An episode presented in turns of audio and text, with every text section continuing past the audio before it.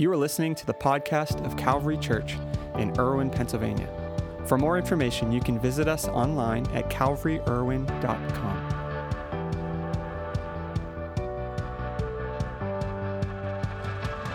Good morning, everyone. Uh, it's such an honor to, to get to walk through God's Word with you and to have you here this morning. My name is Nick. I'm the lead pastor here, and uh, we're just grateful for those watching online and those here in person.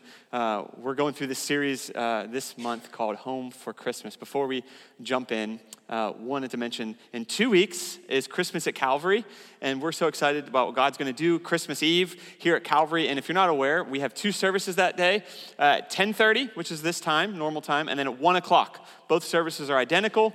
Um, if you have kids, Calvary kids, uh, all of our Calvary Kids experiences are happening at the 10:30 service, and the one o'clock service, uh, we invite everyone to uh, celebrate together, kids and all, here in the sanctuary, and we're going to have an awesome morning. These are candlelight services. We get to walk through uh, some amazing Christmas music, uh, God's word, and always is my favorite thing. Close out the service as we light the candles, singing Silent Night. So uh, I hope you can join us. Invite someone that day. 10:30 and 1 o'clock are the services.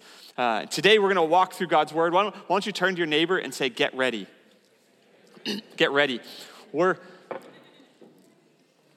you know, I always hate it when people do that. So when you're up here, you can just, you know, you can do it, I guess.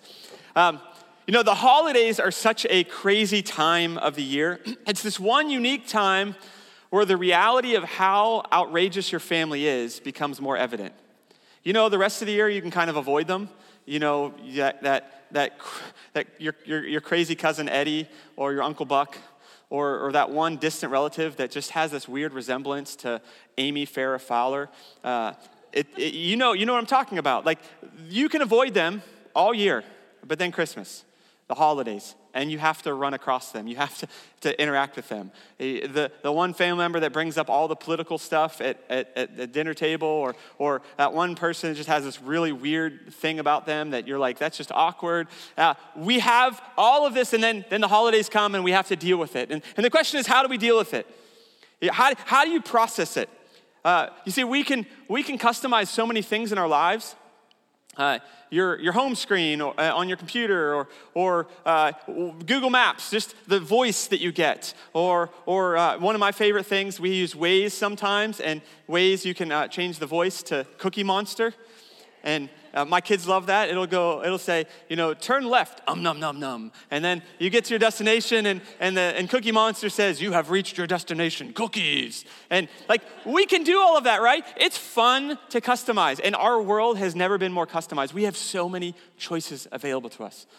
But there's one thing that you can't choose. It's your family. You don't get to choose your family. I know sometimes we wish we could choose our family, but we don't. We just have to deal with it. You have to deal with your, your, your, family, however it comes, with all the good and the bad. You don't get to choose who your family is. And, and one of the challenges of Christmas is how we deal with our families. How do you reconcile what could be years of hurt and pain that maybe family members have inflicted on you or your family? Or how do you outrun the looming shadow your family can cast over you because of the mistakes and sins of generations before you? Things that you didn't even do, but they loom over you.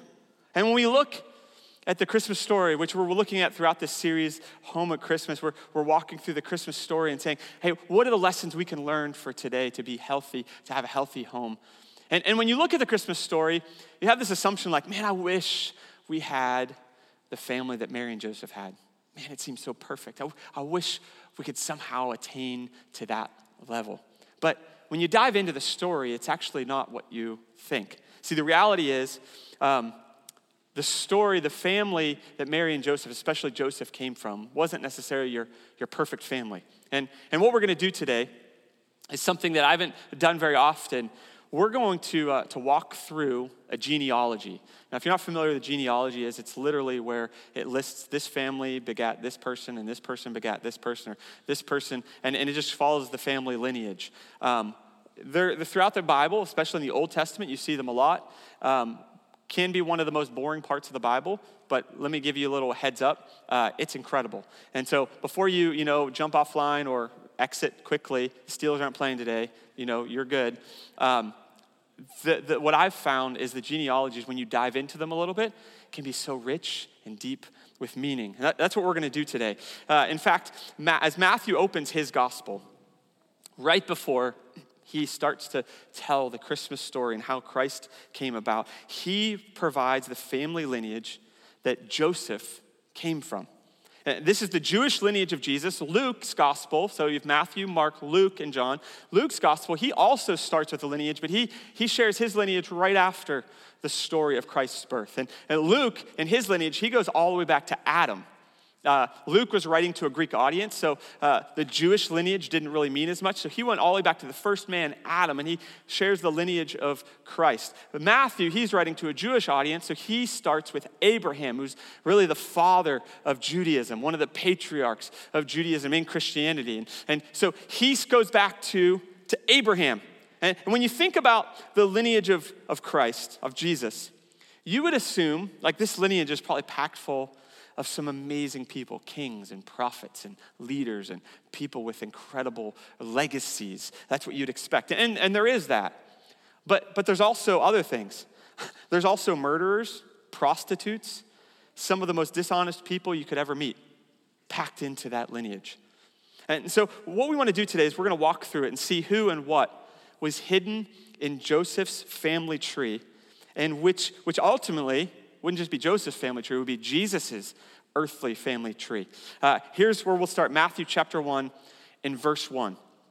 And here's how it opens. This is the genealogy of Jesus, the Messiah, the son of David, the son of Abraham. Abraham was the father of Isaac, Isaac, the father of Jacob. And I want to pause there for a second. Now, Abraham, Isaac, and Jacob are the three patriarchs. Uh, three of the most prominent men in all of the Old Testament, which is the first part of the Bible. These, these are the giants of the faith, so to speak, okay? And, and you read a lot through, especially Genesis, about Abraham, Isaac, and Jacob. And, and the third one there, while Jacob is one of the patriarchs, he's also one of the shadiest people in all of Scripture. Like, this is the last guy you would want to be doing a deal with. Because I promise you, he's going to end up on top. He's going to end up getting more out of you than you want. Uh, if you've ever had one of those car salesmen where you're just a little hesitant, you're like, I think I'm going to end up paying double for this car than what I should. I'm not quite sure. And you end up doing it. Because they know how to work things, right? They know how to move the numbers. They know how to talk, sweet talk you. They know, they know how to do it. This was Jacob. Jacob, he lied and deceived his father into giving him his the inheritance and blessing that his older brother Esau was supposed to get. In, in other words, that verse is supposed to read Abraham, Isaac, and Esau, but it doesn't. It reads Abraham, Isaac, and Jacob. Why? Because Jacob, he, he tricked his father into giving him his inheritance, uh, the inheritance that his older brother Esau was supposed to get.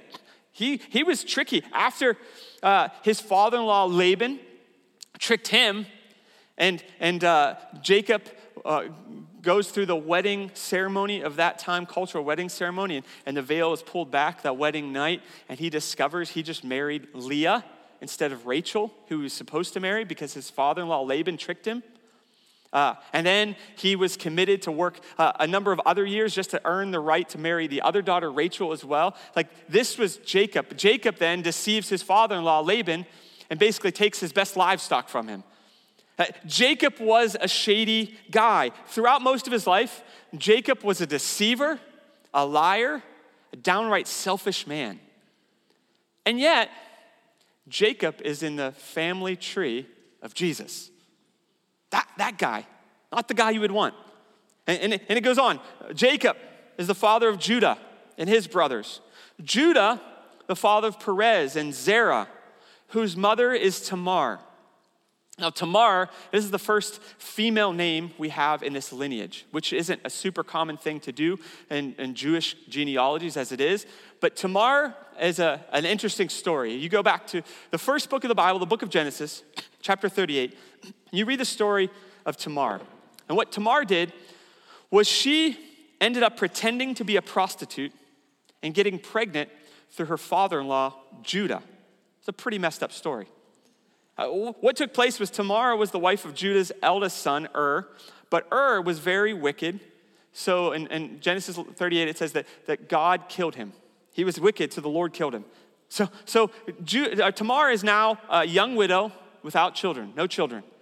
So Judah then gives her his second son, Onan, to Tamar to be Tamar's husband. And he too proved to be a pretty ungodly man. And it says the Lord killed him also. Like this wasn't a good family. Something wasn't working out here, right? Uh, this, of course, brought even more grief to Tamar, and she was now twice widowed, young, and still childless.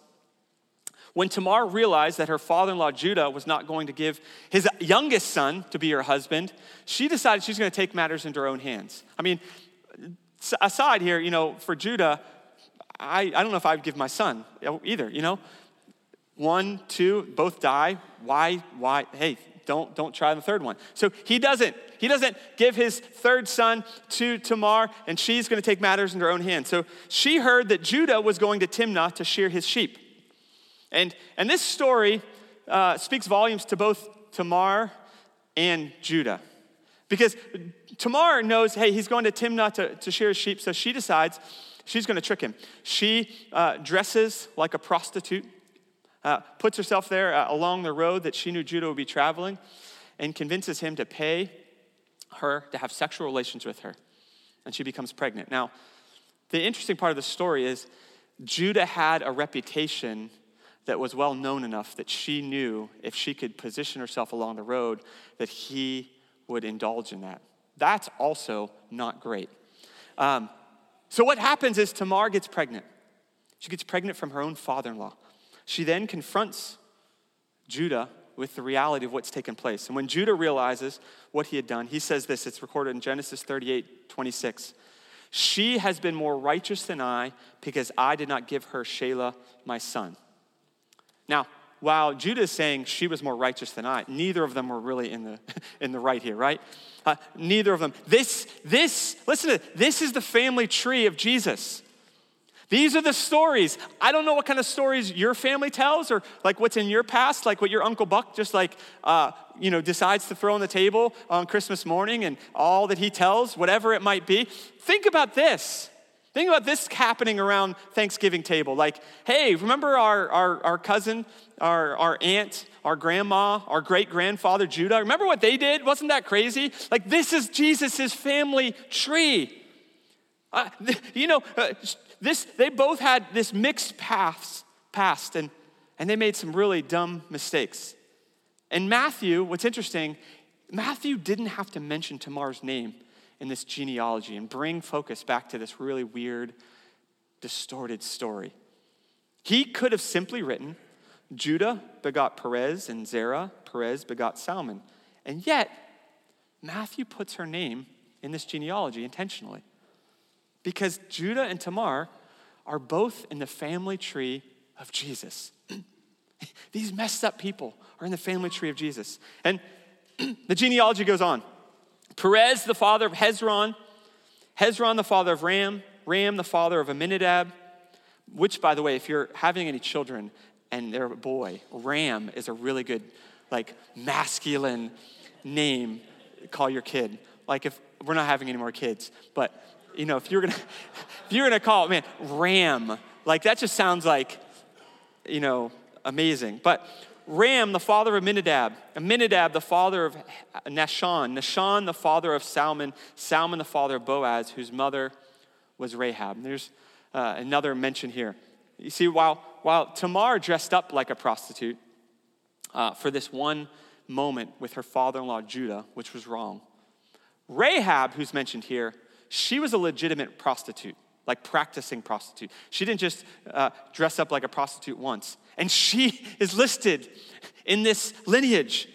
Uh, Joshua 2 in the Old Testament, which is the sixth book of the Bible, Joshua 2 tells us that despite her being a prostitute, she showed hospitality to the two spies that Joshua would send into Jericho before, before they would conquer it. She would save the lives of those spies, hiding them from local authorities as they scoped out the city while they were there. Joshua 8 tells us that when Joshua destroyed Jericho, God would spare Rahab and her family uh, from, from the destruction that took place. Uh, throughout the Bible, five different places, Rahab is referred to as a prostitute. Like God is trying to really make sure you knew this. Joshua chapter 2, chapter 6, chapter 25. In the New Testament, Hebrews chapter 11, James chapter 2, each time Rahab is mentioned, it is mentioned that she was a prostitute. And we're not told in Scripture if she ever stopped practicing uh, as a prostitute, but most scholars believe that before that believe that she came to faith before she married Salmon, and that she never uh, played the role of a harlot again after that. Beyond that, though, Rahab was not Jewish. She was not a Jew, and, and though she married a, a Jewish man, she was a Gentile, something that is shocking to be included in the lineage of the Jewish Messiah. This is Rahab. Once again, Matthew could have left this out. He didn't have to include Rahab in this lineage. He could have just gone from one to the next. He could have easily just said Salmon begot Boaz, Boaz begot Obed, and, and nothing is said of it. But he didn't. He includes Rahab because Rahab is part of the family tree of Jesus. And the story goes on. The, the lineage, the genealogy continues. It says, Boaz, the father of Obed, whose mother was Ruth. Obed, the father of Jesse. And Jesse, the father of King David. And, and, and there you go, first mention of a king. and you would think, okay, this makes sense. This is Jesus' lineage, his family tree. There should be kings, King David. Uh, what you don't understand is King David was a, an interesting man. He was arguably the greatest king in Israel's history. However, however, he also was responsible for the death of one of his top soldiers, a man named Uriah, and for the worst of reasons, too, because he was having an affair with Uriah's wife, Bathsheba. It, it, how, how ugly, disturbing. Uh, this is this like reeks of everything that we hate about authority and power mis- being misused. But David, with all of his mistakes and baggage, is found in the family tree of Jesus.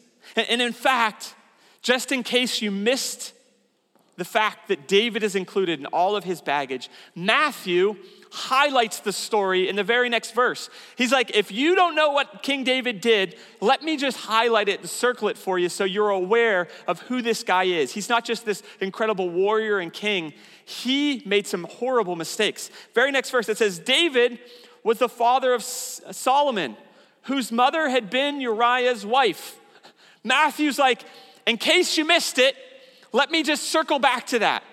Solomon isn't just another guy. His mother was Uriah's wife.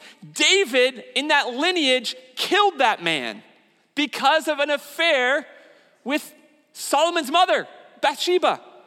The murder, murdered soldier is included in this lineage of Jesus. Isn't that wild? And this, the Solomon that's written there was born from the woman that David had an affair with, and he would become one of the wisest and greatest kings in Israel's history. He would, in fact, go on to write three Old Testament books the book of Proverbs, Ecclesiastes, and Song of Solomon. That, that was the product of an incredibly wrong, sinful act. Uh, the, the, the, the, the marriage that took place following that affair, Solomon was the product of that. And, and, and look what God would do. Now, we're only a third of the way through the genealogy, and we're not going to continue through the whole thing today, but we're only a third of the way through it. And, and what you're reading about these stories sound more like a Jerry Springer show or, you know, the cast for another Big Brother ep- a season. And you're like, this, this doesn't make sense.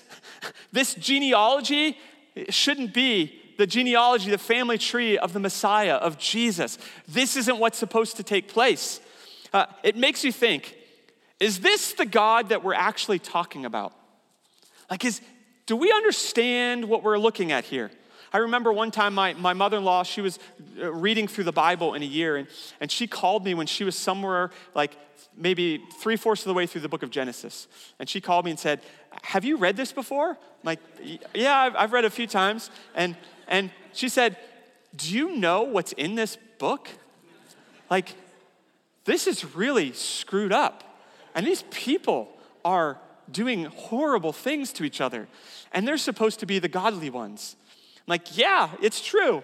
Genesis is pretty wild. And, and when you look at this lineage, you're like, what is going on? Like, couldn't God have picked a better family? Like, couldn't he have picked like the family that has it all together? Like where every generation's like leave it to beaver and, and they all just love each other and get along. And even when they don't get along, they just passive aggressively ignore it and move on. Like, couldn't they have that? But that wasn't it. That wasn't the family. That's not what it, that's not what it is. And, and, and it makes you think, what kind of God would do this? Does, does he just look the other way to injustice, to evil, or to manipulative leaders? just so he can accomplish his goals at the expense of the victims or others that are impacted by this? Like when you hear these things, when you hear stories like this in this, in this lineage specifically, it can be very easy to lump this genealogy into the same category as many of the scandals that have come to light in, non, in various nonprofits recently, or denominations, or even churches. Like, like this ancient genealogy could seem to almost have a place in the Me Too or Church Too movements. Like it seems like it might fit. And it makes you think like, is this the thread woven throughout the history of Christianity? Is this what it is? Manipulative leaders, people who use authority for their own benefit, who exploit others, who, who create victims but keep moving on and ignore the impact of their actions. Is, is that what it's all about? And when we read names like these, is God just ignoring the horrible mistakes of these men and women just so he can push forward his ultimate plan? at the expense of those victims? Well, there are a couple answers that are important to, to walk through for those very valid questions to what we're looking at. First, each of the people that I've mentioned paid a high price for the mistakes that they made. Their inclusion in this list does not mean that they didn't face consequences for their choices and their actions, because they did. David and Bathsheba, the child that was born of that affair, would die. And you can go through each of them there was incredible pain. They weren't hidden, covered up, or in any way dismissed.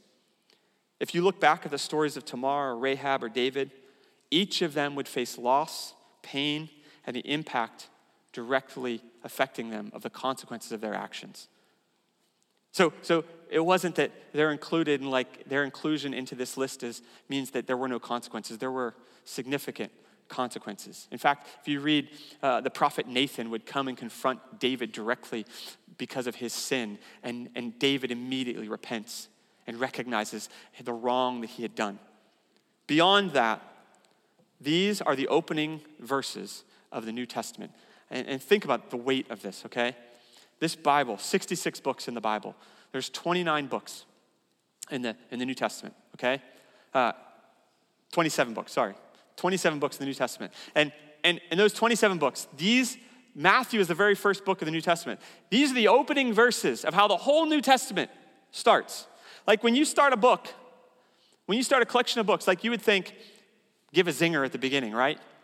You know, share how inspiring or, uh, no, we start with like the worst of the worst. It's like bad news bears right out of the gate. This is how we're starting. Verses these verses would lay the groundwork for the next 27 books of the Bible. What would follow would be the story of all that Jesus accomplished and what he would set in motion through the establishment of the church. And in the very opening verses of that New Testament, before we hear anything about how Jesus was born, what he would become, or even what he would set in motion, God exposes the unsavory past of his earthly lineage.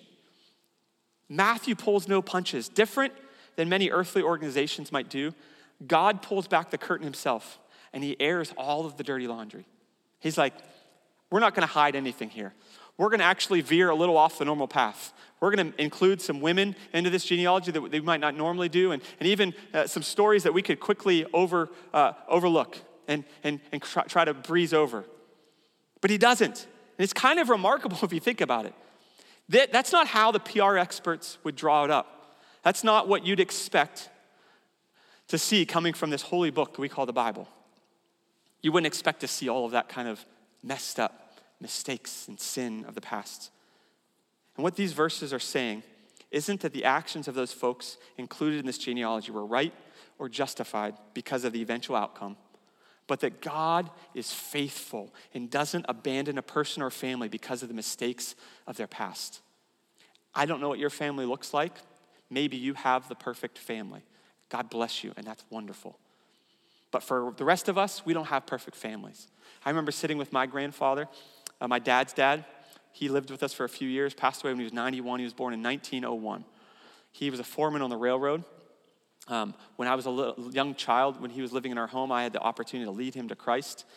So, for most of his 90 years, he wasn't following Jesus. Not only was he not following Jesus, he was about as far away from that as possible. Um, my, my, his name was Buck, and everything you would in, in, expect from a man whose nickname was Buck, he was. He would drink, he'd chew tobacco, he'd swear, he'd yell, he, he did all of that, okay? I remember him telling us the stories when he would get drunk and just drive a car into a ditch and just leave it there and keep going, wander his way home. And he, he didn't live a great life. We, we have stories in our past, in our families, that are far worse than that sometimes. Eh, this is the family that we didn't choose, but we are part of, right? And when we look at those families, when we look at the stories and the generations, you, you may be, you know, uh, gener- the first generation that is starting to try to come to grips with alcoholism. You might be the first generation that's actually recognizing anger and abuse isn't a, a good thing. You, you might be the first generation that's trying to, to, to get beyond the, the normal routine of your family tree. And it's difficult because when you look back, you're like, but so much has defined my family, and I feel destined to follow in their footsteps. I feel like I'm stuck and I can't break free from that. And it feels like this draw that we don't have the ability to overcome. But, but this story, this lineage, this family tree of Jesus, I think has an incredible message for us. As we walk into the Christmas story, this is such an incredible message. This is, this is simple, simple thought. But when forgiveness is present, failure isn't final. And, and this is what's remarkable about the lineage of Jesus and remarkable about your family lineage and your life that when forgiveness is present, failure isn't final. Like, they, this is something that the Apostle Paul writes about in Romans chapter 5. He said, Where sin abounds, grace abounds all the more. I love what, what Josh said earlier. Grace is such a powerful component, an expression of forgiveness. How, how do you outrun the past of your family, the, the lineage of your family? How do you outrun the mistakes in your own life and your own past? But by the grace of God. But by the grace of God. Because when forgiveness is present, failure isn't final. I don't care what the death sentence is. I don't care if you and everyone around you has told you you are destined to follow in your father, your grandfather, your, your great grandfather's footsteps. You're going to struggle with addiction. You're going to struggle with anger. You're going to struggle with abuse. You're going to struggle with your finances. You're going to, you're going to walk through one divorce after another because that's what everyone before you has done. You're going to, you're going to have all of these things that carry this baggage that has been passed down from generation to generation. But God, but God, forgiveness, forgiveness, the very epitome of forgiveness was in Jesus. The embodiment, the physical embodiment of God's grace was present in Jesus. And he was placed into a family that wasn't exactly the ideal model family. And yet, that's where we find ourselves. Think about this in your family, in your own life. You see, Matthew's genealogy isn't primarily about the people in the genealogy, which you would think. Matthew's genealogy is actually about God. It's not about the people and all that they've done, it's about the faithfulness and consistency of God. He carries along this family line, in spite all of their failures, he has been and will be faithful to his promises. This Christmas season, as we're talking about having a healthy home or a healthy life from these lessons that we learned from the Christmas story, I think this is such an important one that we, we have to, to, to settle in on here. We have to pause and highlight. Without forgiveness, any measure of health will be absent. If forgiveness is not present, I don't care how hard you're trying to be healthy. I don't care how hard you're trying to have the, the difficult conversations and, and you're trying to make things right with people who have hurt you or that you've hurt. Without forgiveness, any attempt at health is going to be absent. Because when forgiveness is present, failure doesn't have to be final. It doesn't have to be the final word. You actually can move past that. One of the constants of Christ's lineage was forgiveness.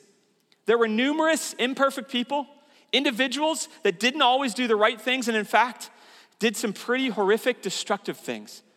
But through it all, God's forgiveness was consistent. And the same is true for you and for your family. In fact, Jesus would later say, say this when speaking of a woman caught in adultery that had been brought before him by the religious leaders.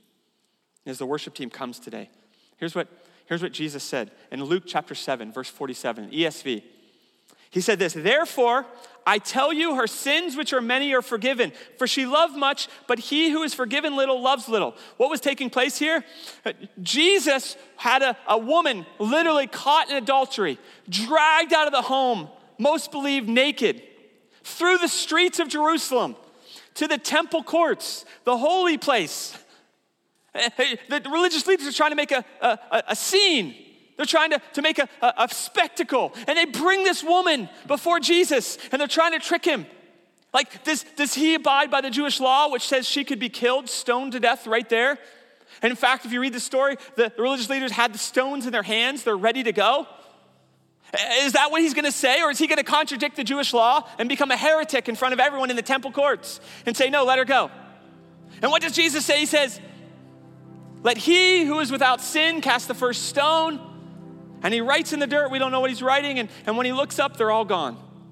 And, and the woman is standing there, shaking, frightened. What has just happened? What's taking place? And Jesus asks her this such an important question Woman, where are your accusers? Where did they go? What happened to them? And she said, well, they've, they've left. He said, Then neither do I accuse you. Now, now, that's incredible grace and forgiveness. But there was truth to it. He said, Now go and sin no more. Like, don't, don't continue in the path that you're on.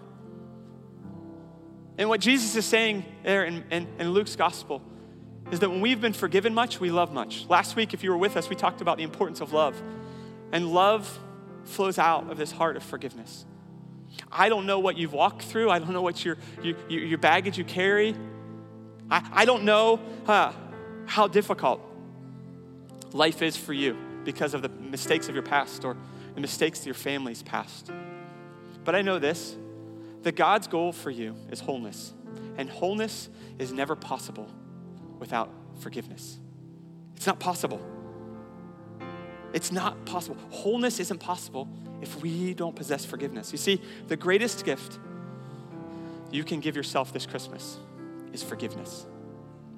Recognizing that your past and your family's past doesn't have to define you. Maybe one of the things you need to do every morning this Christmas is to say a prayer to God as you look in the mirror each day. And the prayer is God, you don't hold my past against me. Help me not to hold my past against me. Help me to be whole, the man or the woman that you want me to be today. Let me live my life not in light of my past or my family's past, but in light of the purpose that you have placed within me. Could you imagine Jesus as a teenager coming to grips with his family history, thinking, Whoa, God, Holy Spirit, what, what were you thinking? Why did why was I conceived in this family? You could have picked any family. Why this one? Why this family? But, but he didn't define himself by that. He defined himself by the purpose that God had placed him on this earth. He was the Son of God, he was God in the flesh. And the same is true in your life. Because when forgiveness is present, failure isn't final. This wasn't just for the lineage of Jesus, but it was also true for your family lineage. It doesn't just apply to your past, it applies to those that are presently in your family. The best gift you can give those you love this Christmas isn't from Amazon or the Apple Store, the greatest gift you will give them isn't even ignorance about the pain that others have caused you, but forgiveness. Forgiveness. How can you practice forgiveness? And we're going to sing a song here in a minute. Before we do that, maybe you're here, maybe you're watching online, and I believe so deeply, so deep in my spirit, that you're here today for a reason. That you're, you're watching online for a reason. There are no accidents and that God has you here because there is a past that has loomed over your, your, your head. You've made mistakes, you've done things, and you feel like you can't outrun that. And today, in this Christmas season, this Advent season that we're walking through, not, there's not a better time to say, you know what, today I'm drawing a line. Today, that line is drawn, that failure isn't final from this moment on because forgiveness is present. I'm going to receive the forgiveness of Jesus, the same forgiveness of the same Jesus who had some messed up people in his family lineage. They made some horrible mistakes, but God's forgiveness was present, and it can be present in your life today. That, that from this moment on, those things don't have to define you. Maybe you have the lingering consequences of them, but they don't have to define you. But the one who made you, who shaped you, who, who has placed you here today for a reason, can define your life and your future. Would you bow your heads with me this morning? God, I thank you for your presence and your power. I thank you, Lord, that you don't abandon us. God, even in the midst of our mistakes, you don't give up on us. God, in the moments that you could walk away from us and, and completely move past us, you don't because you love us. With all of our baggage and issues, all our mistakes and sin, you love us. God, I pray for those that are here, those that are watching online, that, well, their failures, their mistakes, have defined them, they've labeled them, they've carried the label, the weight of those for many years. I pray today is a jailbreak. God, you break them out of those chains today. God, that they walk in freedom, they walk in wholeness, Lord, that they walk in your forgiveness and your grace, that today is a new day, this Christmas is a new Christmas. God, that as your word says, all things can become new for those who are in Christ Jesus. If you're here today, as you're continuing to pray, and you'd say, Nick, that's me. I've carried that so long, and I need to break free from that. I need to walk in freedom and pursue the purpose God made me for. No longer my mistakes, my sin going to define me, but I want the one who made me to define me. If that's you this morning, if you're watching online, you're, you're here in person, I'm going to count to three. And on three, I'm just going to ask you to reach your hand toward heaven. That's just a physical sign. Say, God, that's me. I, I want to do that. I want to take that step and begin that journey. If that's you this morning, on the count of three, one, two, three. Would you reach your hand toward heaven this morning? Amen. Amen. Anyone else today? Amen. Amen. You can put your hands down. I'm asking everyone to pray this prayer with me, whether you raised your hand or not. And, and, and all this is, the prayer is just a conversation with God. And, and my hope, my hope isn't that you just pray some prayer and go about your life, but this is the first of many, many conversations, moments of prayer that you have with God. As you share what's on your heart, the good and the bad, the ugly. Would you all pray this prayer with me together? Dear God, thank you for loving me just as I am with all my baggage, with my past, with my mistakes. Today, I accept your forgiveness. I commit to live for your purposes because my failures aren't final. Give me the strength and the courage to follow you all the days of my life and to show your love to the world around me. In Jesus' name. Amen. Amen.